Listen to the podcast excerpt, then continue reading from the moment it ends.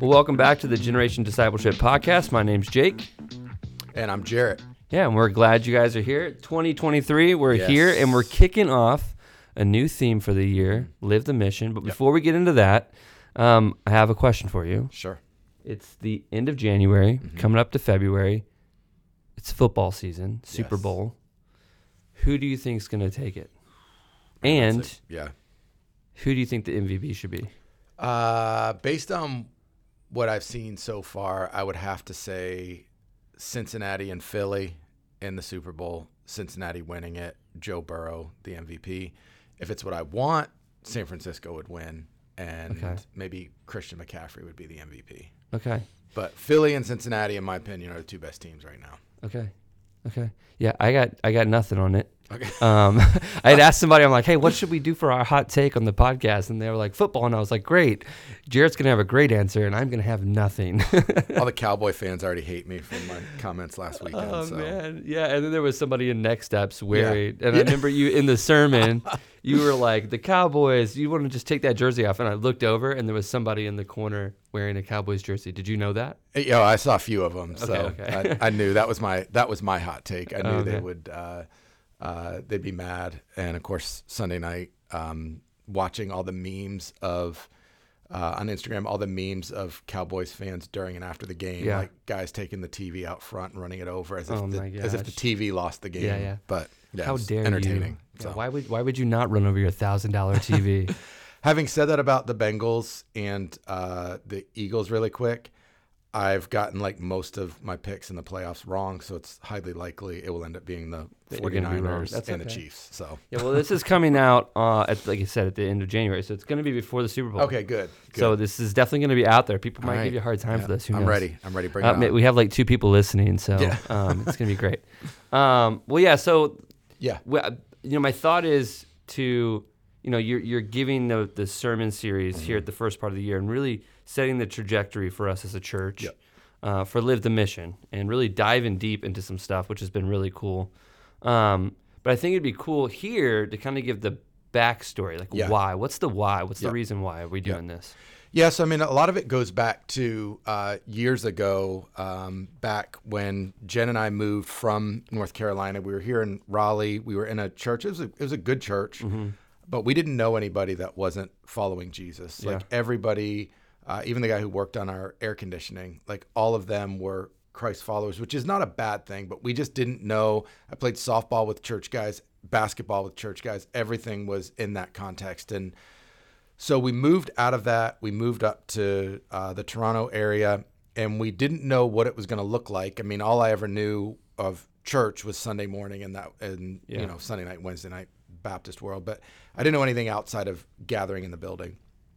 And so we moved up there, and we knew we wanted to do something different. We knew we had to live this thing out differently because the majority of the people there were not going to be followers of Jesus. And so we moved up there. We really began to live that out and wrestled with the tension of having a lot of really good relationships with people who we were pastoring, but then also a lot of great relationships with people we weren't.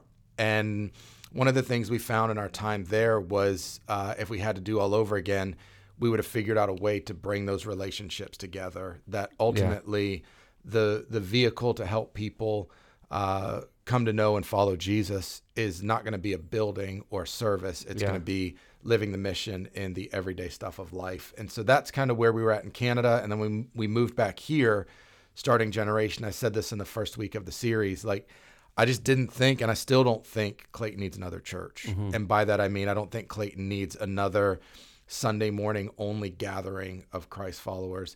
If it's a church that's focused on helping people who are far from God come to a meaningful encounter with the gospel, we need tons of those. Yeah. But I knew coming here that we were looking to plant something different, something that was focusing on the mission. Yeah, and I these are like my sermon notes that I wrote down from your sermon. And I wrote down this. Don't quote me. It says like I wrote down as you were going through your sermon, you were talking about believers. And I wrote down like, now what? And that's kind of what you were asking. Yeah. And I wrote down almost like in a series, like a progression. Yeah. I wrote down believers, left in brokenness, with the Spirit, to do the work, yep, to bring others to him. Absolutely. And I feel like that's like, that was the heart. Yeah. Yeah. No, and that's it. I mean, like we're, Paul talks about in Corinthians, we are ministers of reconciliation. We've mm-hmm. experienced it. And now we are tasked with the responsibility of helping others experience it as well. And again, that's just not going to happen. Not that it will never happen, but the exception to the rule is it happening in a Sunday morning yeah. service. It's relationships that yeah, it's out. That is where that happens. And if you think about it, if you were to think through what are the top 5 sermons I've ever heard in my life, we could probably list a couple. But if I said, what are the top 5 most significant relationships in your life, those would come a lot easier. Yeah. And at the end of the day, like that's how this thing is really going to be lived out, is relationally, as we really care about and invest in the yeah. lives of the people that we have connections with, that again are just not going to come here. Yeah. And I just love like what, and it goes along with what you're saying 100%. What Jesus says in the Sermon on the Mount in Matthew 5. Yeah. It gives us this beautiful picture, and I'm not like a super invested Lord of the Rings fan. I'm just not. But I do remember a scene from that movie where the hobbits were walking towards a city, and it was a little bit on a hill. Okay. And it's like it wasn't like they were overwhelmed by it, but like they could see it. Yeah. They knew it from far off, and they had still at a far distance to travel. Yeah. And Jesus gives us this picture in Matthew 5 that we're a city yeah. set on a hill, mm-hmm. and we cannot be hidden. Can't be hidden. And it's yep. from the grace that he gives to us and the Holy Spirit that it can flow out of us, that grace, that love. Yeah. And so like I'm excited for what the next year is going to look like. In your mm-hmm. mind, what does that, like, what are you asking people to do? Yeah. Yeah. Yeah. That this year, and honestly, I mean, this is the vision, this is the identity of Generation. And, it's just kind of stirring those waters again. But that this year, everyone who calls himself a follower of Jesus, that Generation is your home. I want you to invite at least 2 people this year to follow Jesus with you. Now, when I say that, that doesn't mean that your job is to convert them. Like it's yeah. to invite them. Yeah. The Holy Spirit's job is he's responsible for the outcome. I'm responsible for obedience. And I think we get discouraged and frustrated because we confuse the roles. Like we try to do the Holy Spirit's job instead of literally just, as Paul said, planting and watering seeds. Yeah. But it's God that gives the increase. And so inviting people, not just random. I'm going to talk about this a little bit Sunday, but there's a guy that, and I think he means well, that posts up at the Starbucks on 70. Mm-hmm. He's got you've seen the truck. Like, oh, yeah. He's got all these, turn or burn, like all this stuff. And, invitation. And he's got, yeah. I think it's like K Love or something is always blaring. Yeah, it's like a little Ford F1, Ford Ranger, right? Like a little blue yeah. Ford Ranger. I mean, it's honestly, he's well-intentioned. It's terrifying. Yeah, but I mean, it is 100%. I think he legitimately means well, but, discipleship happens in relationship. You and I've talked a lot about this. Yep. And so if it happens in relationship, I don't know what he thinks or people that do that think they're doing to move yeah. the needle for the kingdom. Yep. If anything, they're turning people who may be interested, they're turning them away because everybody yeah. coming in out of Starbucks is going, that's just weird. But yeah. if you knew the guy and you knew his heart, you might be willing to listen to, yep. to what he has to say. And that's a really good perspective on it because yeah. some people are like, pop that guy's tire. I'm 100%. Yeah, I've literally been in Walmart like walking out with Jude yeah. and going to go get a toy or something, and he was out front and the music was on. Yeah, there's outdoor speakers on. You could hear it. And I remember like a family being like, what an idiot. Yeah, yeah. I mean, thinking in exactly. my heart like, oh man, that yeah. guy he probably means really well, but yeah. like maybe the wrong way. But I think that's how a lot of us are going about this, mm-hmm. we call it evangelism, but going about this where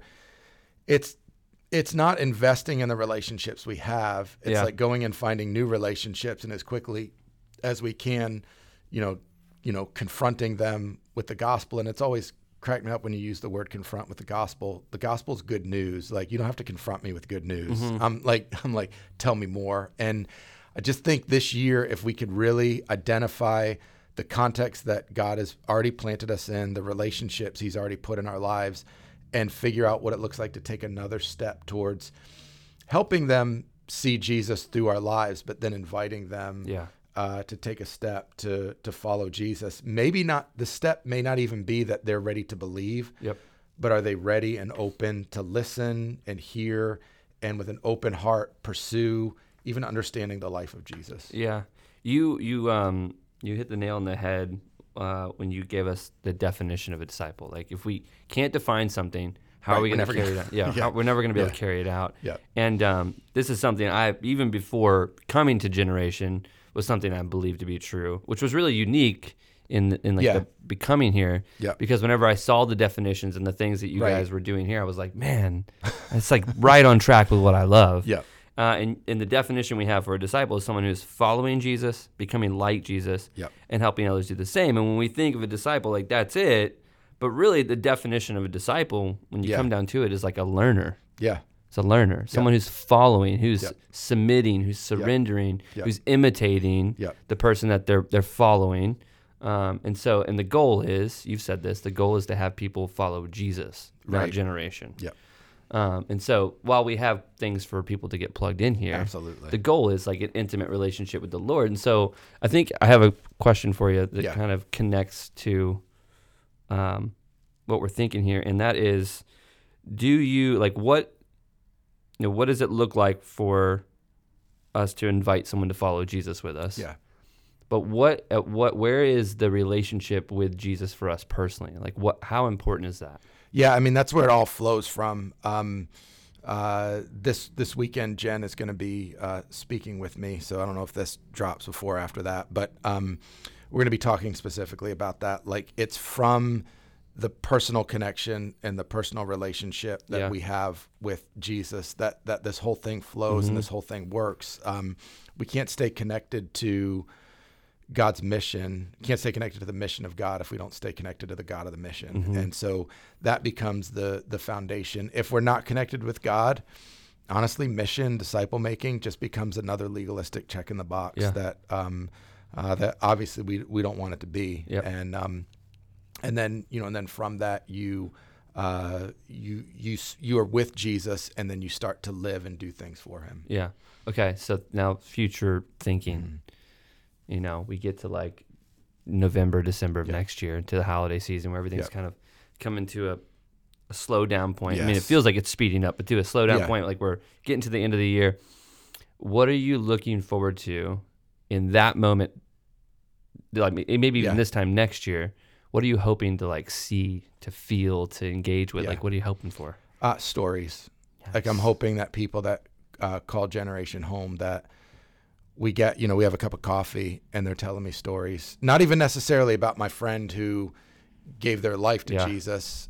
Those are great. Those are the huge wins, but some pretty big wins are just people who've never shared their story before, being able to say, like, I shared my story with this friend, or this relationship is developed. Because we say all the time, the goal isn't to get people to Generation, it's to get them to Jesus. Mm-hmm. And so the Generation benefits when we get them to Jesus, because the reality is, when people begin to follow Jesus, one of the natural progressions is they're going to want to be around other people who are doing the same thing. And so when Generation grows that way in a few years, and we're continuing to grow, and it's like, man, we're growing because, you know, Jarret and Jake and Tom Schmidt and Tim Baker and Shannon Dorsey, because of those relationships, Jen and Ramey, because all those relationships have cultivated into inviting people to follow Jesus, and then now they want to come and be a part of what we're doing on the weekend. That's what really excites me. But the biggest thing is 8, 9, 10 months from now, going into the end of the year, stories of people who not only listened, but then responded, figured it out, and were able to invite people to follow Jesus with them. Yeah, that's great. That's great. I'm excited for this year. Yeah, I am too. I'm eager to see what the Spirit's going to do. Yeah. Well, our last year, our theme was devoted. Yeah. And we saw so much, because we were so focused as a church body to get people plugged into community, to find, and not just like community because we want numbers, but community, like genuine extended family, like carrying one another's burdens. And we've seen that happen over the course of this last year within, you know, our community groups, within our Gen Kids area, Gen students. Like there's so much community being built. Absolutely. And so just love seeing that. And then I'm excited for this year because we have now this momentum that we're building where we're carrying one another's burdens. It's like, okay, now, you know, you've said it. And maybe the stats are a little old. Maybe they're higher now, but 60% of people are never going to come to this building. Yep. They're never going to come here. Yep. And so the work and what we know to be true is that even with that statistic from 5 years ago, it could be 50 years ago. Yep. The work is not here in this building. Right. The work's out in our neighborhoods, like you said. So it's like, let's get in our neighborhoods, our places of work, the everyday places of life, and present the gospel in a way that is meaningful. Yes. Not just a Romans Road, but a meaningful encounter with the gospel. Yep. So yeah, I'm excited. Yeah, I'm excited. Well, that's it from us. All right. Until next time. Good deal. See you later. Sounds good.